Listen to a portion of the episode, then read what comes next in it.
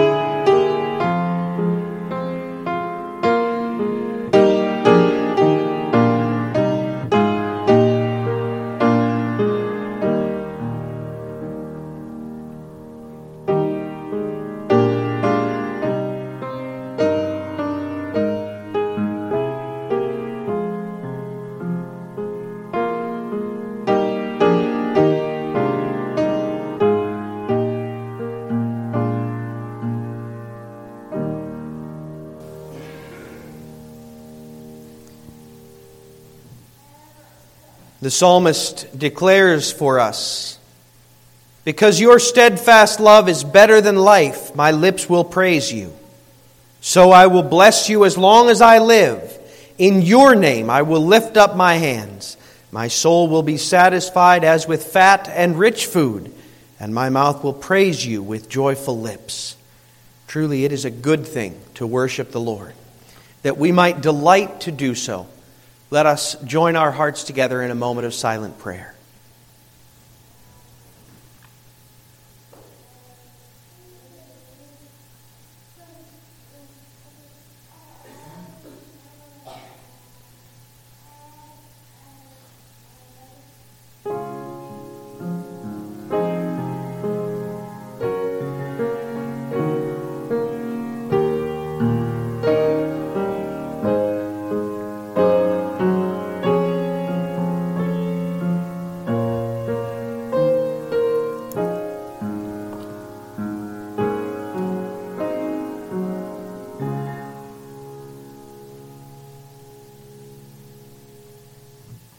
Father, hear our prayer and enable us to worship you with wholehearted joy unto your glory and honor, for we pray it in Jesus' name. Amen.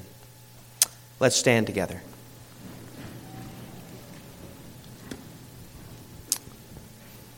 Beloved, our help is in the name of the Lord, the maker of heaven and earth. Hear now his greeting. Grace, mercy, and peace from God our Father and from Christ Jesus our Lord. Amen.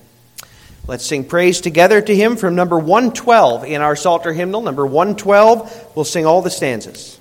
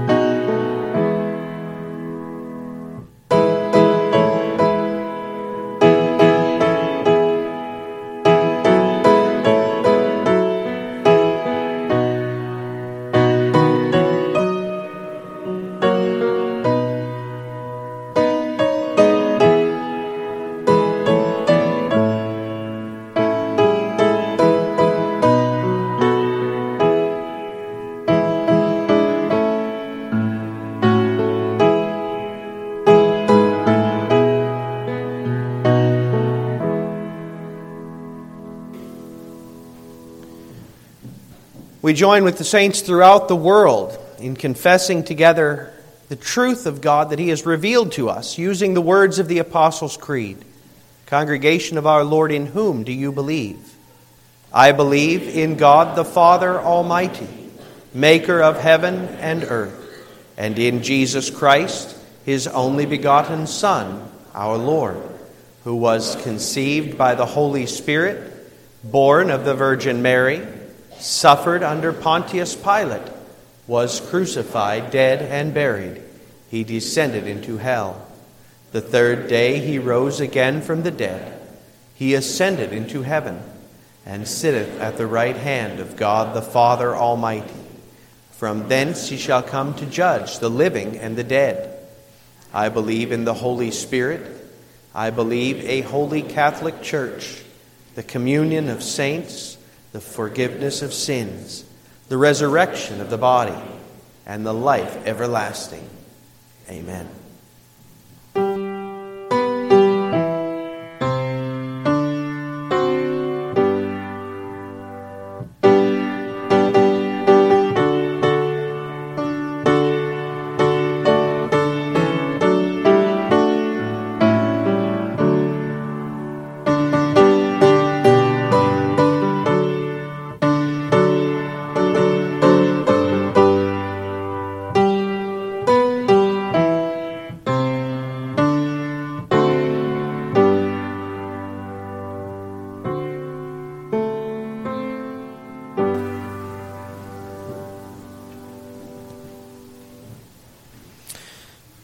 Our scripture reading, or our um, psalm reading this evening, is Psalm one nineteen, beginning in verse eighty-one, continuing through verse ninety-six. These two stanzas are quite interesting. The first one, um, the psalmist calls out in the midst of persecution.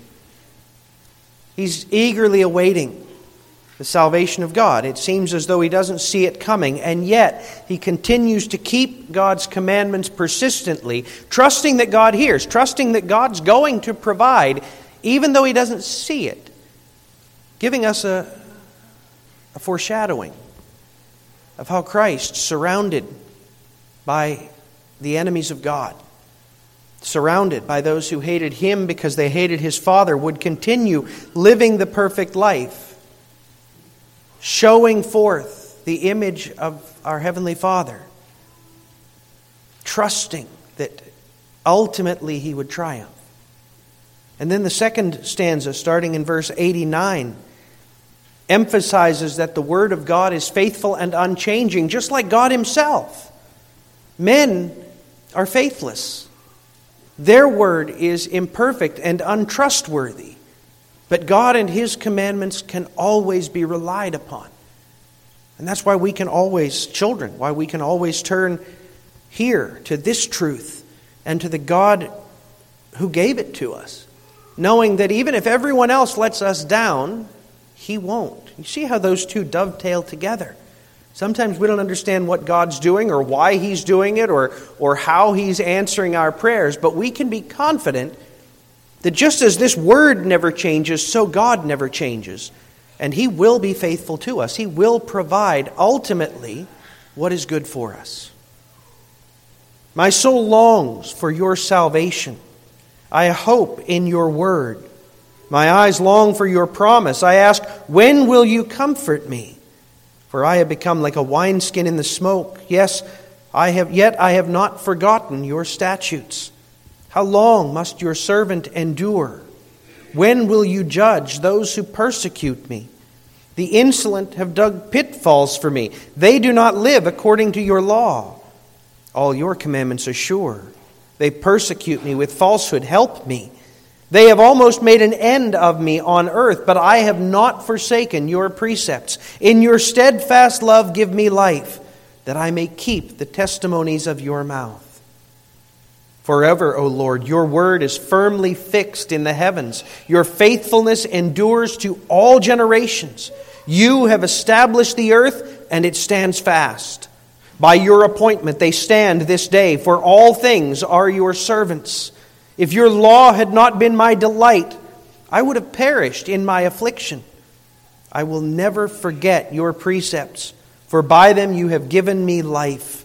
I am yours, save me. For I have sought your precepts. The wicked lie in wait to destroy me, but I consider your testimonies. I have seen a limit to all perfection, but your commandment is exceedingly broad. Amen. Let us sing the first of those two stanzas. We can find it in two forty-six from our Blue Psalter Hymnal. We'll sing all the stanzas of two forty-six.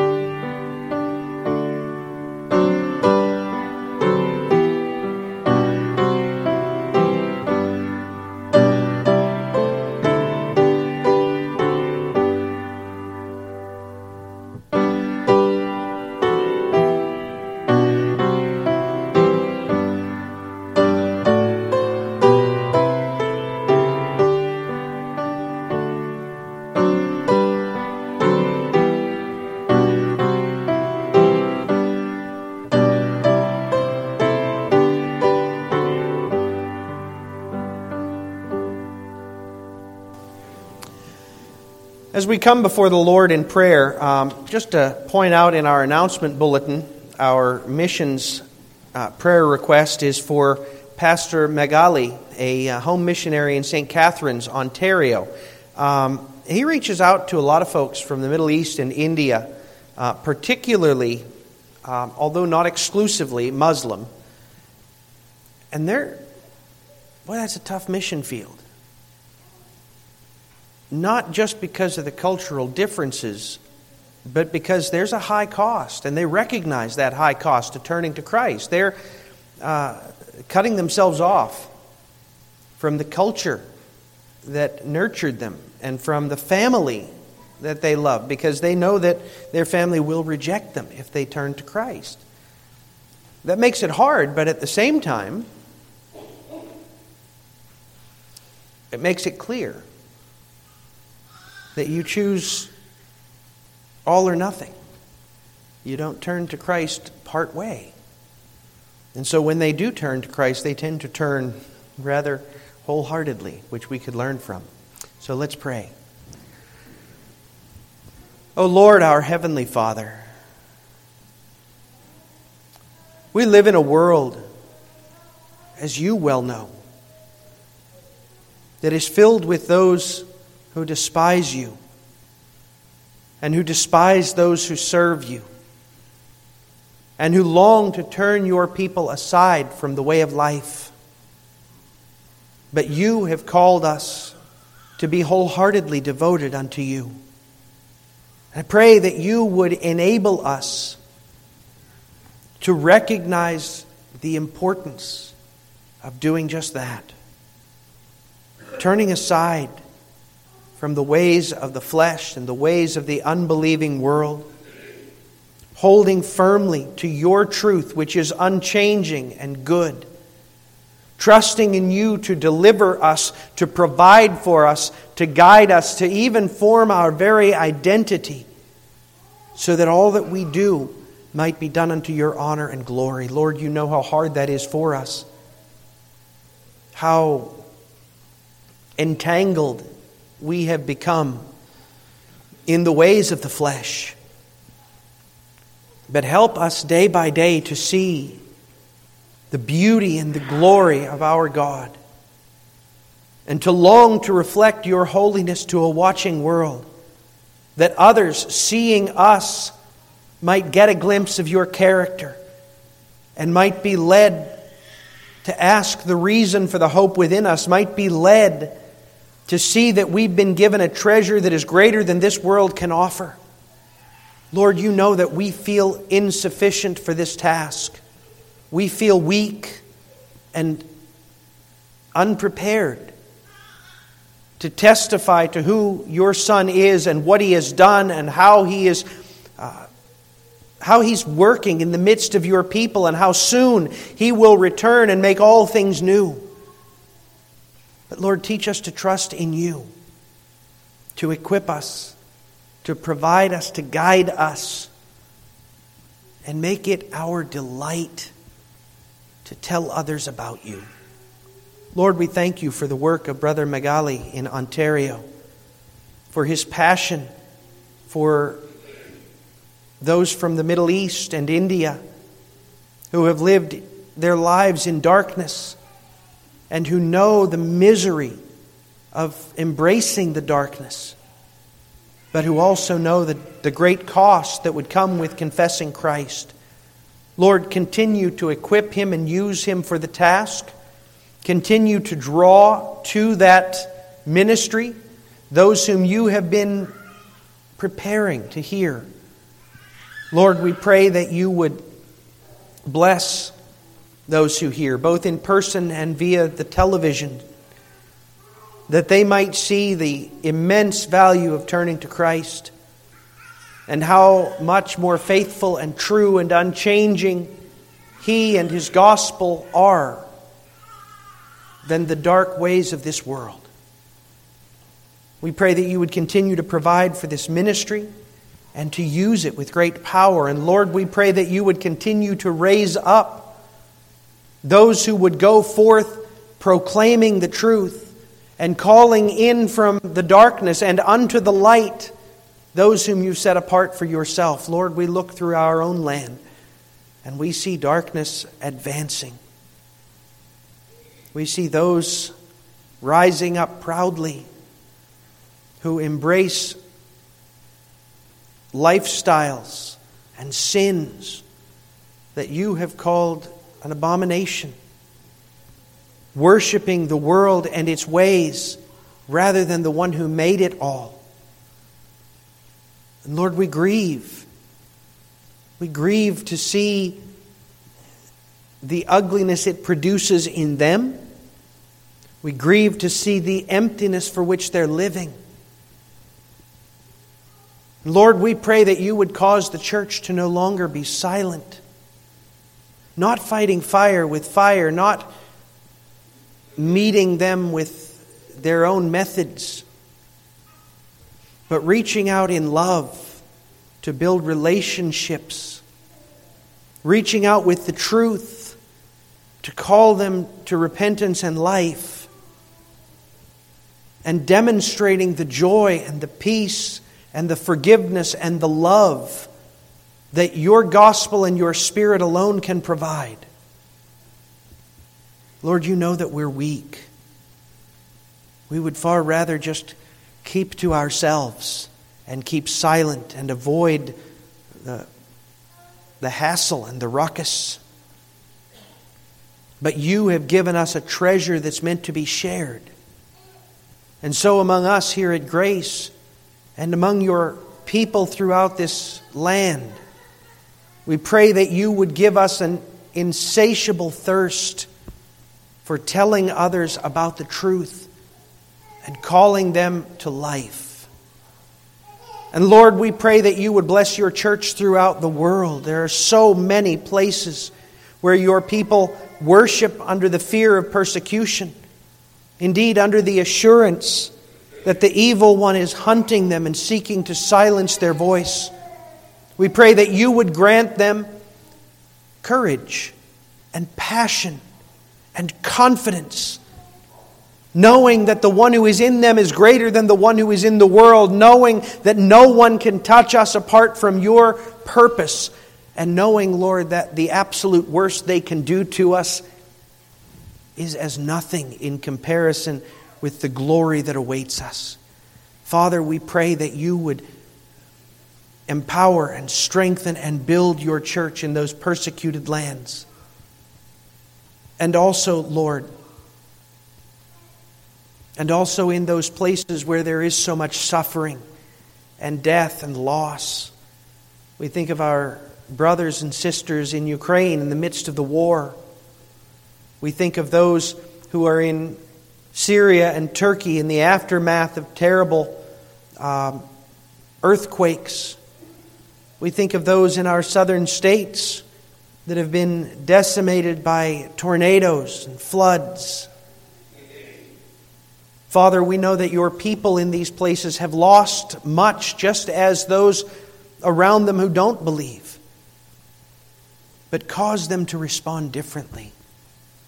Cause them to show a confidence in you and a joy that transcends their circumstances, so that they might be able to use their circumstances as a means of proclaiming the gospel and pointing those who've lost so much in this world to a greater world that soon is to come, and a treasure that cannot be lost through faith in Christ.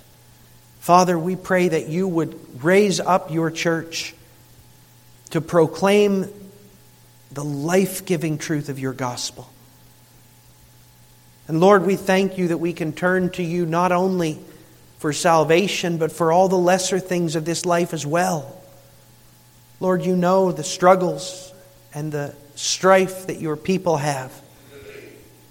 We pray that you would meet the needs of each one. We pray for, in particular, our shut-in members who cannot normally gather with your people. We pray that you would comfort and strengthen and bless them as only you are able. Likewise, we ask your blessing on our distant members, for Peter in the army, for Greta in Ohio, for Nathan and Calvin in college, in Austin, out in Wisconsin, Joanna in uh, South Dakota, and others who are distant from us. Lord, we ask that you would bless and watch over them, and that you would put people in their lives, in their place, who would build them up in Christ. We pray too, Father, for those who are local, but who are not here, those who are sick, those struggling with the weakness brought about by illness and disease. We pray that you would comfort and strengthen them and restore them quickly to us. Grant that they might remember that they are not alone, but that you are with them and that they are part of a body. And those who could be here but have chosen not to, Lord, we pray that you would work in their hearts and that you would give them no rest until they find their rest in Christ. And that you would use us to encourage and draw them back to yourself. And Lord, now as we prepare to look to your word, we ask that you would use that word not only to strengthen our conviction, but to transform our lives. That the very way that we live and the way that we think and the way that we speak and the things that we desire might testify to the work within us from you and the way that you are changing us. And be with us in the week ahead, that in all of our trials we might look to you for help. In all of our triumphs we might give you the glory. We pray for those who are, are particularly struggling. We think of Larry in the hospital, and uh, Linda and Bruce and and all the rest who are struggling with cancer and recovering from surgeries. We pray that you would provide for them as well. Grant to each one of us the strength that we need and the opportunities to testify to your goodness, for we pray it in Jesus' name. Amen.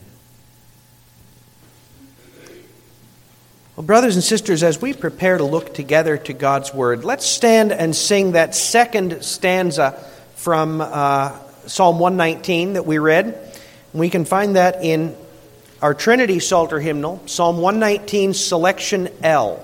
Selection L.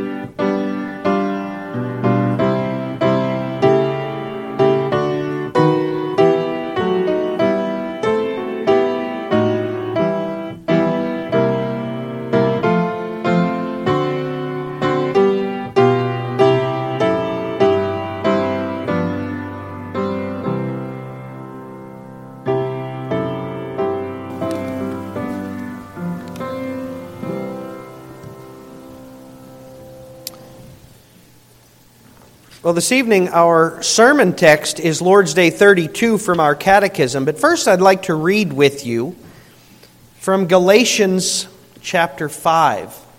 Galatians five, starting in verse sixteen. We'll talk a little about the background of this in a bit, but what we need to know right up front is that Paul is predominantly talking to a church that has been in bondage, or at least existing under those who would bring them into bondage, telling them that to be a Christian, you need to do, you need to act, you need to perform, you need to put on a show. And he has gone to great lengths to tell them that is not the case, that it is Christ and Christ alone who saves us. But then he points out in this passage that that doesn't mean the way we behave means nothing, has no import. What matters is the motive. What's driving us to the behavior that we show? That it's not pleasing men and it's not trying to earn something, it's the work of the Holy Spirit. And so in verse sixteen of Galatians five, Paul writes, "But I say, walk by the Spirit, and you will not gratify the desires of the flesh. For the desires of the flesh are against the Spirit, and the desires of the Spirit are against the flesh. For these are opposed to each other, to keep you from doing the things you want to do. But if you are led by the Spirit, you are not under the law. Now the works of the flesh are evident: sexual immorality, impurity, sensuality, idolatry, sorcery, enmity, strife, jealousy, fits of anger, rivalries, dissensions, divisions, envy, drunkenness, orgies, and things like these. I warn you, as I warned you before, that those who do such things will not inherit the kingdom of God. But the fruit of the Spirit is love, joy, peace, patience, kindness, goodness, faithfulness, gentleness, self-control. Against such things there is no law. And those who belong to Christ Jesus have crucified the flesh with its passions and desires. If we live by the Spirit, let us also keep in step with the Spirit. Let us not become conceited, provoking one another, envying one another." Amen. Now, with that in mind, we come to Lord's Day thirty-two. Now, kids, you know there are three sections to our catechism, right? Guilt, grace, gratitude, or sin, salvation, service. And Lord's Day thirty-two begins the third section, the one that focuses on our gratitude to the Lord, or our service. And it asks, "Since we have been delivered from our misery by grace through Christ, without any merit of our own, why then should we do good works?" And the answer is, because Christ, having redeemed us by His blood, is also renewing us by His Spirit into His image, so that with our whole lives we may show that we are thankful to God for His benefits, and that He may be praised through us, and further, so that we may be assured of our faith by its fruits, and by our godly living our neighbors may be won over to Christ.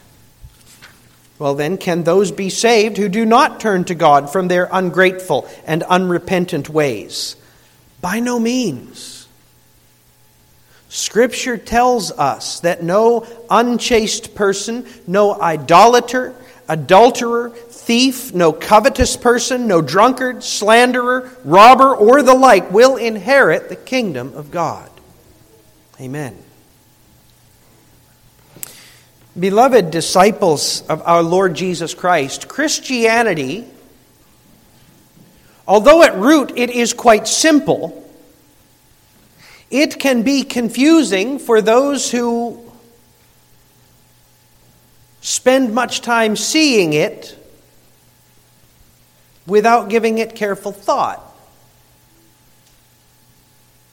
Not speaking exclusively to our young people and children, but I think this is a danger for you. You grow up in the church, and what you grow up seeing teaches you that behavior is terribly important. It matters that you speak politely. It matters that you dress modestly.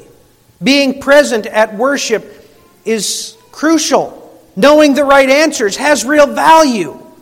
That's what you've seen, and based solely on that, one might believe that God cares only about appearance, that He cares for what we do more than why we do it, that He cares how things look, perhaps even more than how things are.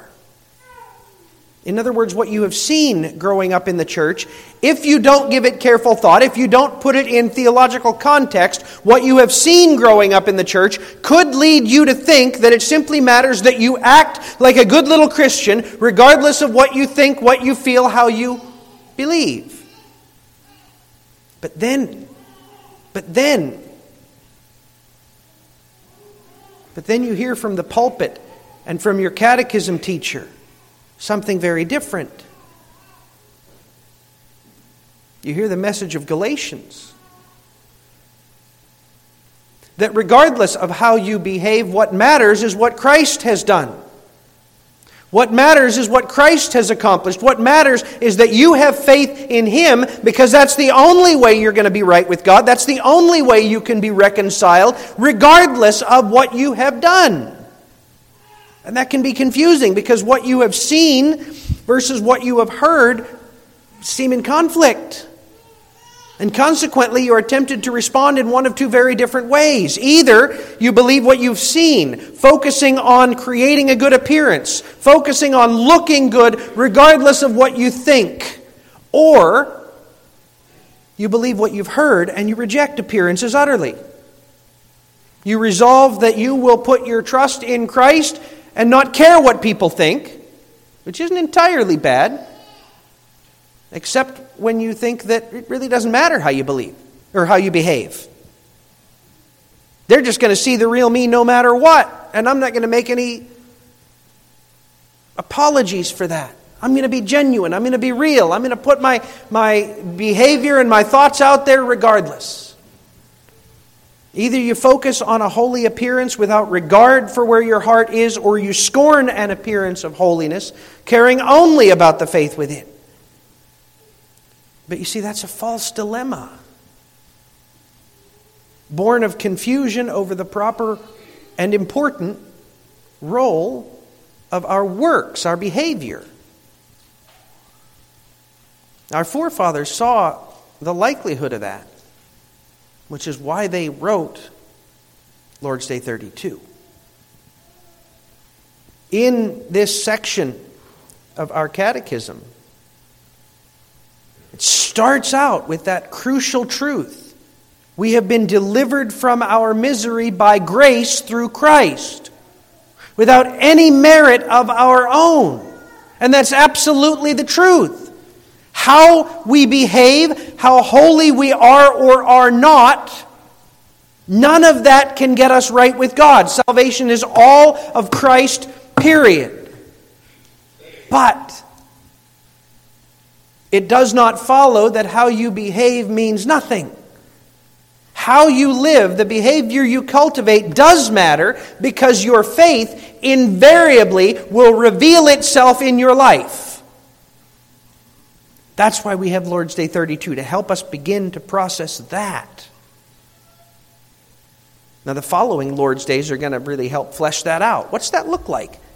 If our faith is real, how is that going to manifest itself in our lives? How is that going to change the way we live, the way we behave, the way we interact? But it starts out with this crucial truth that Christians embrace Christ by a faith that expresses itself unmistakably. That's our theme. Christians embrace Christ by a faith that expresses itself unmistakably. And the first aspect of that, the positive side, is that faith, true faith, reveals the God-glorifying fruit of the Spirit. That's our first point. Now, now to see that, we have this text in Galatians five, but understand the context there. This whole book, as I alluded to a few minutes ago, this whole book is meant to emphasize that salvation comes entirely of grace. Paul's working hard in this book to counteract the influence of a group called the Judaizers. Judaizers were folks who were within the church,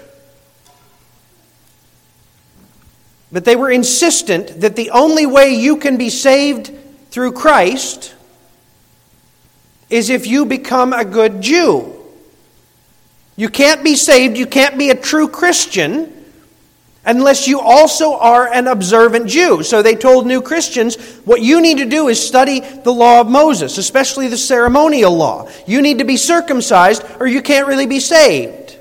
You need to keep the Passover or you can't really be saved. You need to avoid food that's not kosher or you can't really be saved. In other words, unless you scrupulously obey the Jewish ceremonial law, you can't be saved. And they argued their point persuasively, not so much with logic, but with pressure. They were the original cancel culture. If you didn't heed them, they would force you out of the church. They would cover you with all kinds of slander.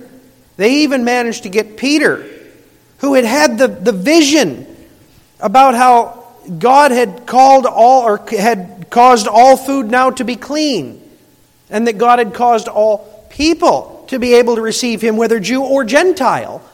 And they caused even Peter to begin living as an observant Jew again. But Paul was having none of it. In chapter two, he says, verse fifteen, we ourselves are Jews by birth and not Gentile sinners, yet we know. In other words, I'm a Jew, right? I was born that way. I was raised that way. And yet even so, I know that a person is not justified by works of the law, but through faith in Jesus Christ. And so we also have believed in Christ Jesus in order to be justified by faith in Christ, not by works of the law, because by works of the law, no one will be justified.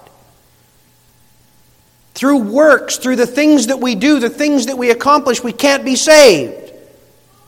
Even though we're honoring the ceremonial law God gave us, that doesn't matter. Because that law, it was meant to point to Christ. It was meant to instill faith in Christ who was to come. Now that Christ has come, that law is irrelevant because he already fulfilled it all. And so he says in verse twenty of that chapter, I have been crucified with Christ. It is no longer I who live, but Christ lives in me. And the life I live, I now live in the I now live in the flesh. I live by faith in the Son of God who loved me and gave himself for me. In other words, Christ is the one who fulfilled it all, and now Christ changes everything. You see, when Christ claims us, when we trust him by faith, he frees us. In every man-made religious system, our works, our behavior are essential. You must perform certain religious deeds. You must uphold a specific set of commands. You must attain a particular level of goodness. But Paul points out in this letter that is slavery. Those folks are slaves of the works they think they must do. They are slaves to the fear that they may not have done quite enough. And Christ frees us from that slavery by accomplishing everything that God requires of us. At the start of Galatians five, he says, for freedom, Christ has set us free. Stand firm, therefore, and do not submit again to a yoke of slavery. Don't be enslaved to those works. Don't be enslaved to that idea that you have to do, accomplish, earn, attain. Jesus did it all. You can't earn anything. And he points out that even your faith, even that which unites us to Christ, even that is a gift from God. Of yourself, you would continue to wallow in the slavery of your sin. It's all you ever knew. Misery was the very air you breathed. So God sent his Holy Spirit to soften your heart, to show you the misery in which you were living, to cause you to desire something better, to enable you to understand the gospel, and even to give you that faith that joined you to Christ. It's all of him. And if he's given you that faith, then he's in you. And the one who gave you that faith, the one who caused you to understand the gospel, he's not going to stop with that. That's what our text is about. The Spirit who drew you into the life of Christ is also transforming your life. Verse twenty-four, all those who, be, or those who belong to Christ Jesus have crucified the flesh with its passions and desires. That, he says, is what's already true of you. If you trust in Christ, you were crucified on the cross. If you trust in Christ, that sinful part of you, that rebellious part of you, that part that was, was standing in opposition to God, he died on the cross. And furthermore, he says, if we live by the Spirit, let us keep in step with the Spirit. You see, that's what the Holy Spirit is working to do in us. For all who are united to Christ by faith, God is turning our lives upside down. How we were in the corruption of Adam, how we were in the sinfulness in which we were born, was poisonous. It caused us to become a caricature of what God meant us to be. It caused us to make a mockery of the image of God. And so the Holy Spirit began transforming us. Look at verses twenty-two through twenty-three. The fruit of the Spirit. What does that fruit do? In sin you were born in hatred, but he begins filling you with love. In sin you were born in misery, but he begins filling you with joy. In sin you were born hating others, causing havoc in your relationships, but he gives you peace. In sin, you wanted everything right now, selfishly, but he gives you patience. And so it is. Every one of those fruits of the Spirit is an overturning of some aspect of your sinful nature, replacing it with a nature that reflects God. That's what he's doing in us. Not immediately, but bit by bit. He's causing us to bring forth this fruit that reveals the character of God. And there's at least four results of that positive work of the fruit of the Spirit, four results that it brings forth in us. The first, as our catechism points out, the first is it enables us to show gratitude. In sin you were miserable and hopeless. Think about it. I mean, look at our world. People are utterly miserable. They're miserable in their work. They're miserable in their relationships. They're miserable in their future. They're miserable in their present. They are utterly miserable. And there's nothing they can do to fix it.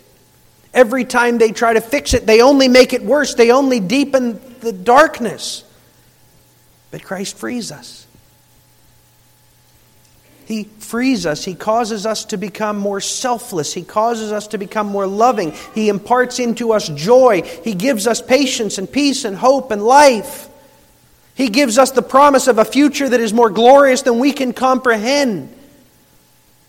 So when we begin embracing those fruits of the Spirit and showing them forth, what are we doing? We're showing our gratitude.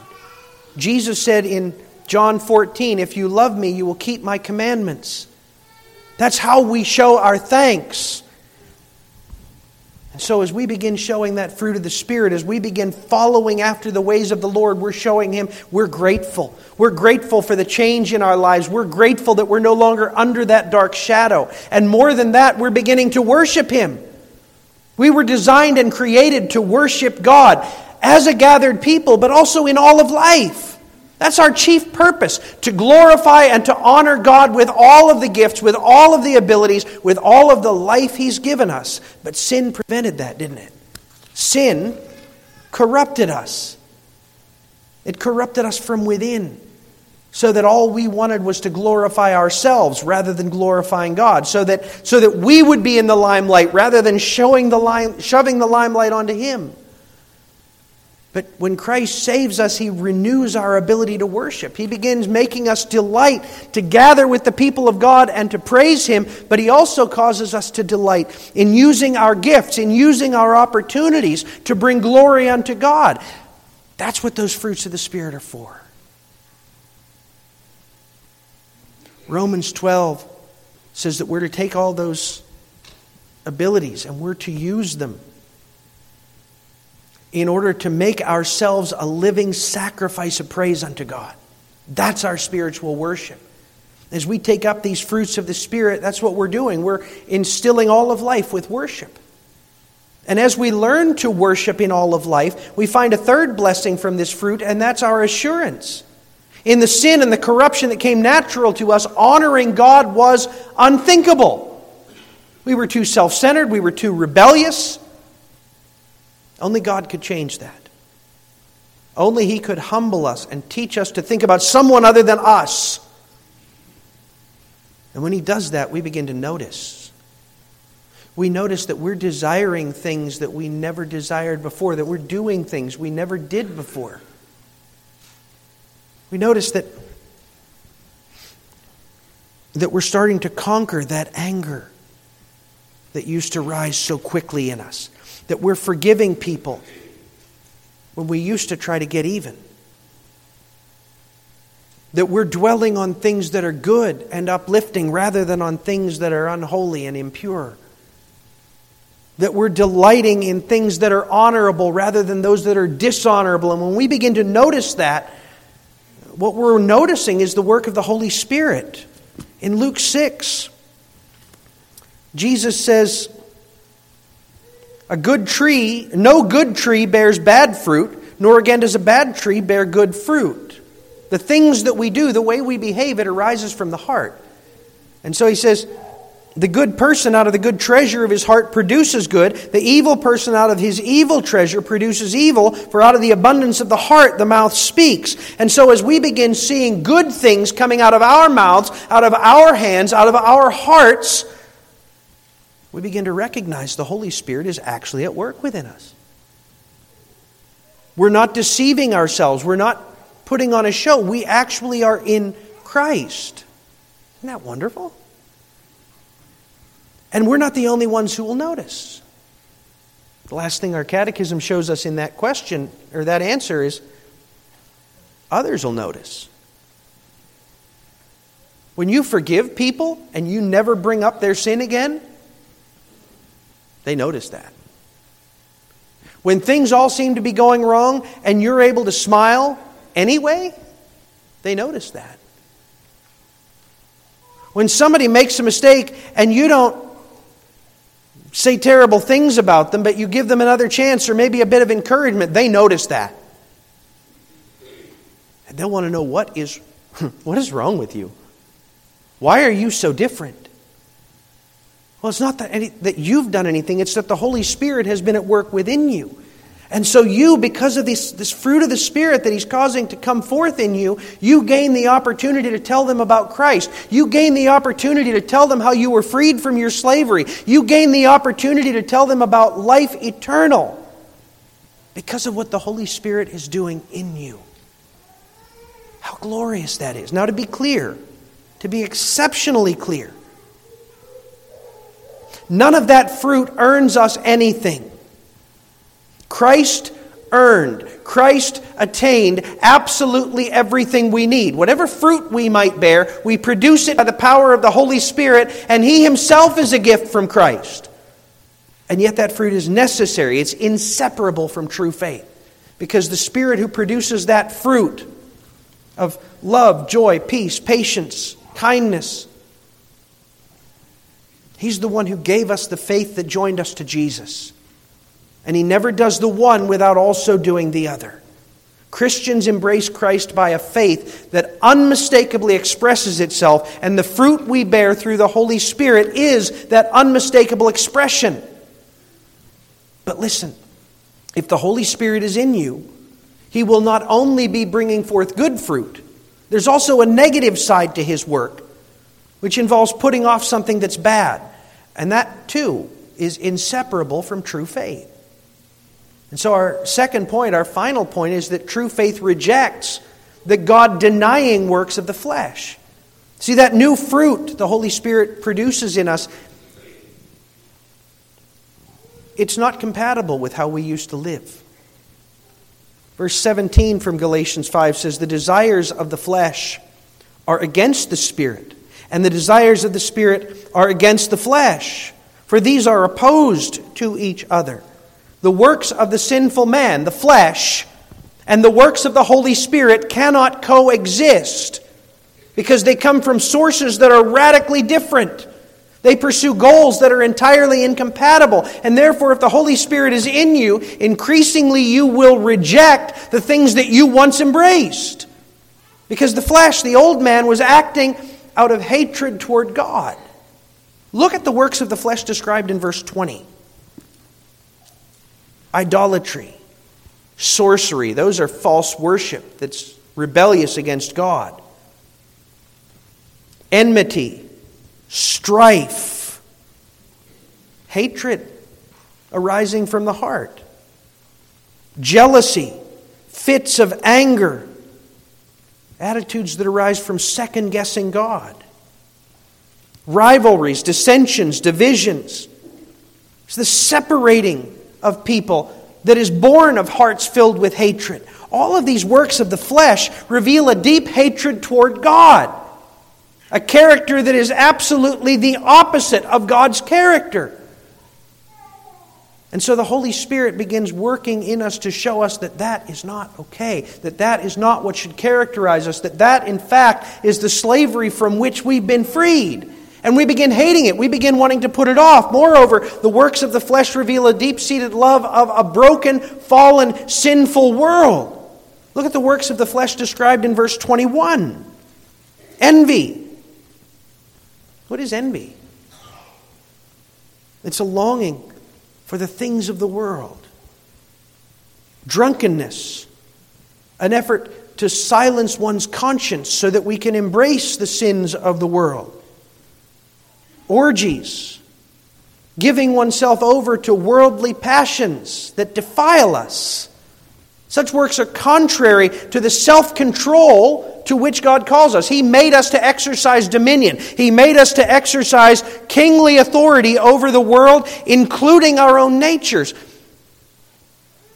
But the sinful, rebellious, enslaved person, he doesn't want to exercise dominion. He wants to go with the flow. He wants to enjoy the pleasures of the moment regardless of the cost of the future. And the Holy Spirit says, that's not you anymore. That's slavery. Those chains have been broken. They've been cast off. And so more and more we start to hate the brokenness and the sinfulness of this world, and also a love for self. Look at verse nineteen. Now the works of the flesh are evident. Sexual immorality, impurity, sensuality. What is that? Those are works that defile us. Those are works in which we're using other people as disposable commodities, and we're allowing ourselves to be used as disposable commodities for the fulfilling of momentary lusts. It's hatred for oneself and hatred for the image of God that you were made to bear. And it stands utterly contrary to what we were made for and what Christ saved us for. The Holy Spirit cannot turn a blind eye to that self-love. So He doesn't. He leads us to reject the God-denying works of the flesh. Now, to be clear, He doesn't obliterate our desires for the things of the world and the things of Satan and the things of the flesh all at once.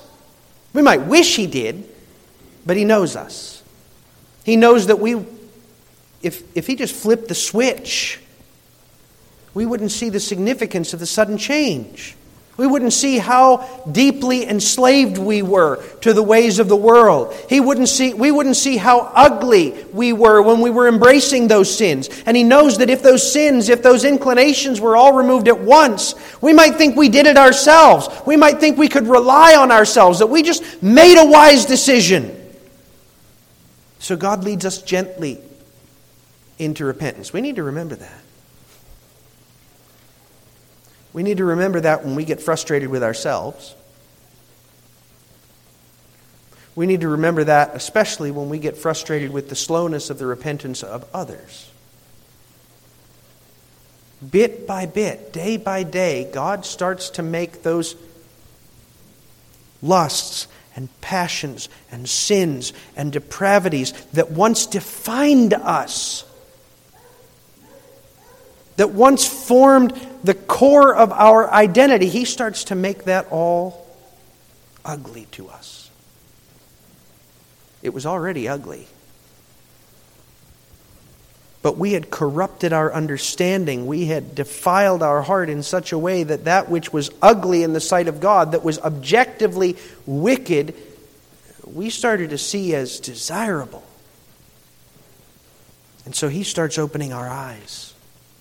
He starts letting us see. He starts embarrassing us. How could I love that? How could I embrace that? How could I go out in public and advocate for that? It shames us. It makes us hang our heads. But not all at once, lest we be utterly undone, lest we be utterly beyond ourselves. The desires of the flesh are against the Spirit, and the desires of the Spirit are against the flesh. Or as he says in First John three, "Beloved, we are God's children now. And what we will be is not yet appeared, but we know that when He appears, we shall be like Him, because we shall see Him as He is." Already, we are God's children. Not yet are we what we shall be. When He shows up, when Jesus returns, we will be just like Him. People will look at us and say, "You're just like your brother." We're not there yet. But He's transforming us, He's changing us, He's turning us bit by bit. That's the work of the Spirit. Today, perhaps He's working on that sin of lust that has captured you, that causes you to let your mind wander places it shouldn't wander, about people it shouldn't wander with. And maybe tomorrow He'll work on that, humbling you on that sin of drunkenness, or that covetousness toward the things that other people have, or that hatred that so quickly fills your heart with anger and wrath, or that, you get the idea, right? All of those selfish, worldly, satanic ideals and sins and desires that you once cultivated and identified yourself with, He's beginning to show you the ugliness and the wickedness and the bitterness of all of them, so that bit by bit you turn away. Again, it doesn't happen overnight, and we struggle. Sometimes we think we've gotten that one conquered, and then it comes back when our back is turned. But if the Holy Spirit is in you, you will be making progress at repenting. You will be making progress at turning your back or turning away from it. And that's not an excuse to say, well, take your time. No, we take our time because we don't see it all at once. But the irony is, the closer we come to Christ, the more the work of the Holy Spirit becomes evident in us, the less we think of ourselves, because we see more and more and more of the ugliness and the, the sin and the wickedness. And we long for something better. In First John three, that's a promise. We know that when He appears, we shall be like Him, because we shall see Him as He is. And then he says, everyone who thus hopes in Him purifies himself because He is pure. If we long for that time when we have, when we're able to see Christ, when we're able to have the fullness of His glory before us, if we long to be freed from the slavery that He conquered, then we will begin to purify ourselves even now. We'll be working on repenting of these sins. We'll be asking our friends to hold us accountable for turning away from this and for rejecting that. We'll be praying steadfastly day by day that God will cause the longing for this sin or that to decrease. And we will see progress. Because it's not us who's doing it. It's not our strength we're relying on. It's the work of the Holy Spirit. The works of the flesh are evident. I warn you, as I warned you before, that those who do such things will not inherit the kingdom of God. And knowing that, we will shudder with fear and with revulsion. But then we will see that the fruit of the Spirit is love and joy and peace and patience and kindness and goodness and faithfulness and gentleness and self-control. And we'll notice we're starting to see that in us.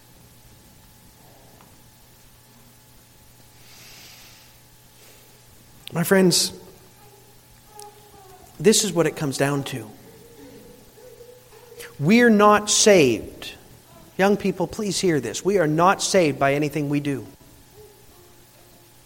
We're saved only and entirely by Christ, whom we receive by faith. But if you have the faith that joins you to Christ, you will not stay unchanged. You will begin rejecting those ugly sins that once characterized you, those ugly rebellions that once defiled the image of God in you. And you will begin revealing that God-glorifying fruit of the Spirit that allows you to show thanks to God, to worship God, to see the work of God within you, and to show others how God is transforming you.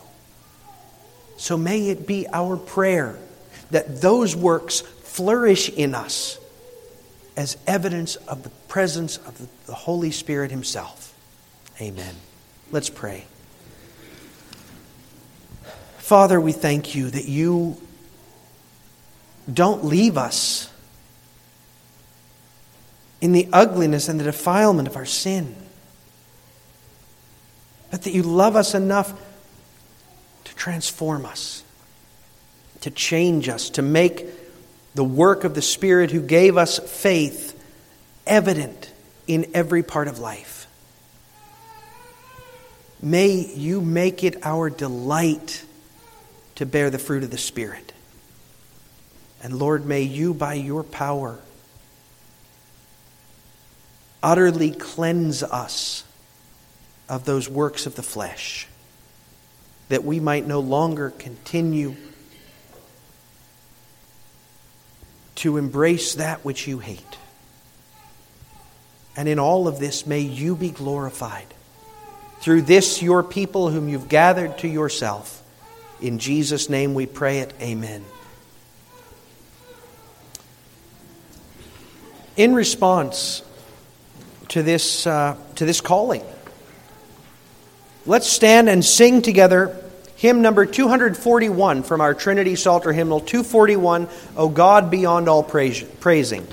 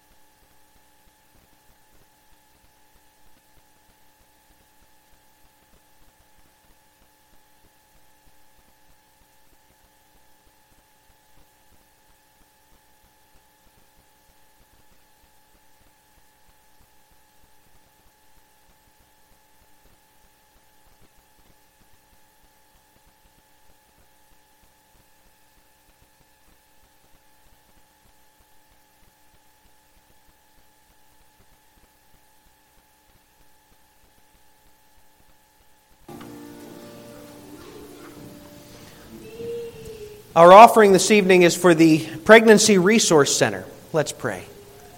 Father, we thank you for raising up this work in Grand Rapids that provides an alternative for those who are struggling with the news of an impending birth, that they might receive the child that you send as a gift and not an unconquerable burden. May the gifts and the counseling that are brought through that center be given all in the name of Christ, that those who are helped receive not only bread for the moment, but with it the bread of life. And may our offerings be used to that end, that your name might be glorified, and that not only may the lives of infants be delivered, but that the souls of their mothers and of generations untold might be led unto you. We pray this in Jesus' name. Amen. Our offering song this evening is number two from our Blue Psalter Hymnal, a rendering of Psalm one, and a reminder that we are called to live, well, we have a choice, one of two ways. And we're called to live in the way that acknowledges God. We'll sing all the stanzas of number two.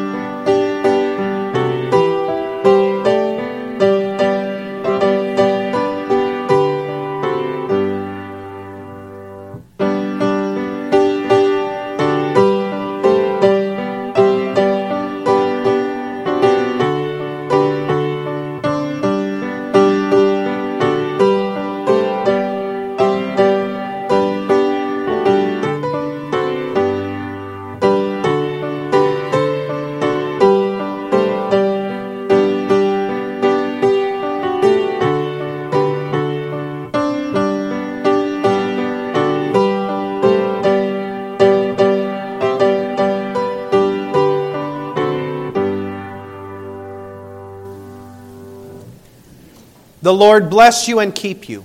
The Lord make His face to shine upon you and be gracious to you. The Lord lift up His countenance upon you and give you peace. Amen.